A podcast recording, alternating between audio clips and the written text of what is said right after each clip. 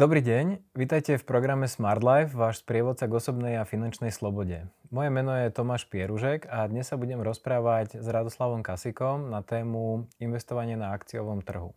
Rado, vítaj u nás. Ďakujem, ahoj Tomáš. Rado je zakladateľ a investičný riaditeľ spoločnosti Finax. Má diplom z finančného manažmentu podnikových financií Ekonomickej univerzity v Bratislave. Um, 9 rokov uh, pôsobil v Across Wealth Management a, a hlavne teda najmä ako portfólio manažer. No a momentálne je investičným stratégom v spoločnosti Finax. Um, má jedno dieťa a žije blízko pri Trnave. Niečo dôležité som o tebe zabudol? Nie, všetko, všetko si povedal. Fajn. Um, Radom, začníme uh, od pár otázkami o tebe. Uh, možno v krátkosti, kde si študoval a aká bola taká tá tvoja kariérna cesta od nejakého prvého zamestnania, až kam si sa dostal teraz? Čiže ja som pôvodom z Liptovského Mikuláša. V podstate do Bratislavy som sa dostal na vysokú školu, na ekonomickú univerzitu, ako si hovoril. Ja si myslím, že už na tej strednej škole som vedel, že nejak tie financie a ekonomika je to miesto, kam ma to ťahá podstate obaja rodičia sa tomu venovali, akože skôr to bolo nejaké účtovníctvo, ale um, trošku som tak nejak načiel do toho biznisu. Čiže ja si myslím, že aj tú školu som si bral správne, ako veľa ľudí na tej ekonomickej takých skôr odložených, ale naozaj, že ja ten finančný manažment, ja som sa v tom celkom našiel, samozrejme tá škola má rezervy obrovské, ale ono potom až vlastne človek ako príde do praxe, tak, tak zistí, že vlastne mali pravdu, len možno to bolo tak nie úplne šťastne podané. A, čiže vždy ma lákal ten biznis, tie financie. Aj asi práve na tej vysokej škole som nejak zistil, že ma lákajú tie finančné trhy. Čiže možno úplne taký kontakt v praxi, úplne prvý, aj asi ako možno, možno mnoho ľudí, začal som popri vysokej škole vlastne robiť to finančné poradenstvo, jak trošku nesprávne nazývané, že no je to finančné sprostredkovanie, finančný agent. A aj tam som moc dlho nevydržal. Ja som tam bol jeden z tých rebelov, ktorý teda čítal aj tie malé písmenka išiel do hĺbky a dosť pochybňoval to, čo oni hovorili, takže aj pomerne rýchlo som tam skončil a myslím, že to bolo vykúpenie pre obe strany. V podstate mal som to šťastie, že naozaj ako som skončil školu, tak eh, som nastúpil hneď do Ekrosu, čiže bol tam akurát miesto voľné.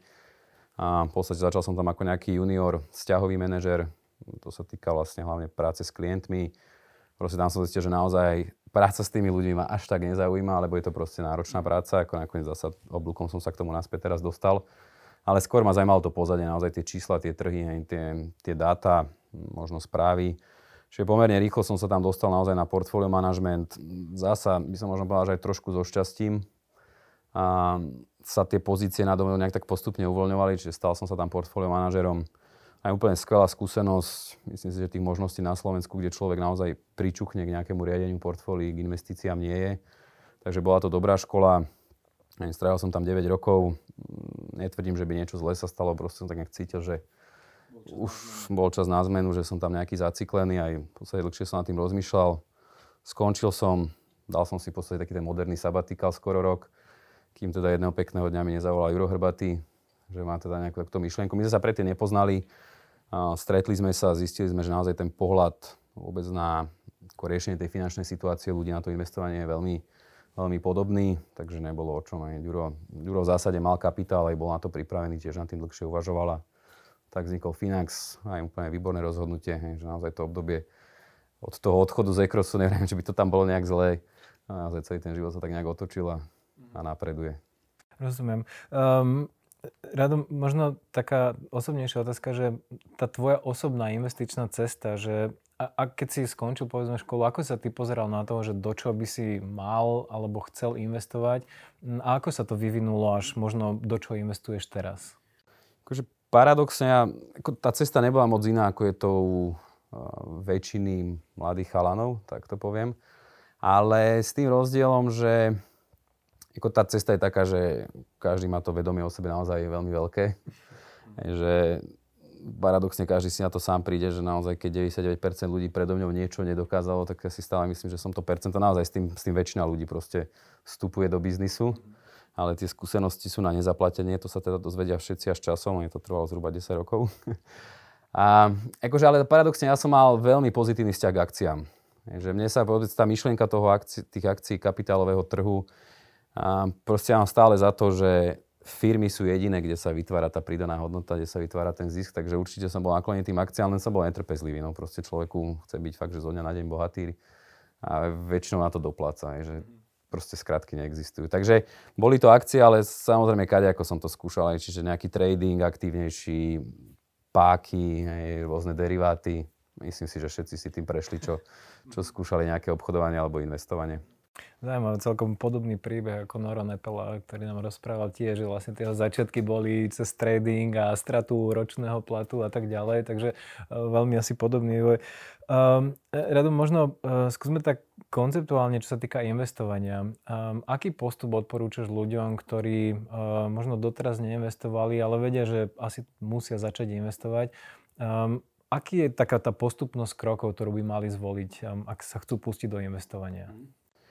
Možno opäť taký ten nultý krok, ja by som to nazval ešte, že nultý, že ten začiatok, čo naozaj na Slovensku veľmi veľa ľudí nemá vyriešené, je vôbec naučiť sa čas toho príjmu odložiť. Že to je proste stále akutný problém na Slovensku. Môj odhad je taký, mám to potvrdené z niektorých zdrojov, ktorí naozaj pracujú s tými dátami finančnými ľudí, že naozaj dve tretiny ľudí nie sú schopné prakticky mesačne nič odložiť, čo je teda akože veľmi, veľmi tragická štatistika. Čiže to je vôbec prvý krok naučiť sa a postupne možno zväčšovať tú časť príjmu, ktorú som schopný odložiť, akože doslova neminúť. Aj. Ja napríklad sám mám s tým problém, sa priznám a musím tak konať, že vlastne hneď, keď mám ten príjem, tak vždy z neho niečo odseknú. Akože to je jednoduché, najlepšie riešenie. Človek sa naozaj na to veľmi rýchlo zvykne. Čiže to je prvý krok. A druhý krok, zase sa to bude skôr týkať tých osobných financií a tiež je pomerne náročný a pomerne subjektívny. Vedieť si stanoviť ciele že mať, akože ja osobne možno sám tiež nemám, že ja neviem, vtedy a vtedy si chcem kúpiť to, ale mať proste krátke peniaze, strednodobé a dlhodobé peniaze. Akože je to obrovské umenie. Um, možno nájsť taký ten balans medzi tým, vedieť, akú čas kam dať, ale, ale je to krok. Ako úplne ideálne je, keď ten človek naozaj vie až tak plánovať, že keď sa k tomu dostane, že presne vtedy chcem kúpiť toto, čo k tomu potrebujem. Je to naozaj obrovské umenie. Čiže to je možno ten A krok, ktorý veľa ľudí považuje za taký zbytočný, ale je ďaleko kľúčovejší a dôležitejší toto. Aj. Už potom, čo nasleduje za tým, ja si myslím, že v zásade pre väčšinu ľudí je tam len jedno riešenie. Že naozaj dnes sú tie indexové fondy, je to úplný základný kameň investovania. Každý začíname, ako som aj ja spomínal, z tej opačnej strany, že ideme na tie najsofistikovanejšie riešenia, najrizikovejšie. Čiže či sú to nejaké deriváty, nejaké obrovské páky, nejaké obchodovanie a podobné komplikované stratégie. Čiže naozaj vie sa na tom trhu je proste základný kameň.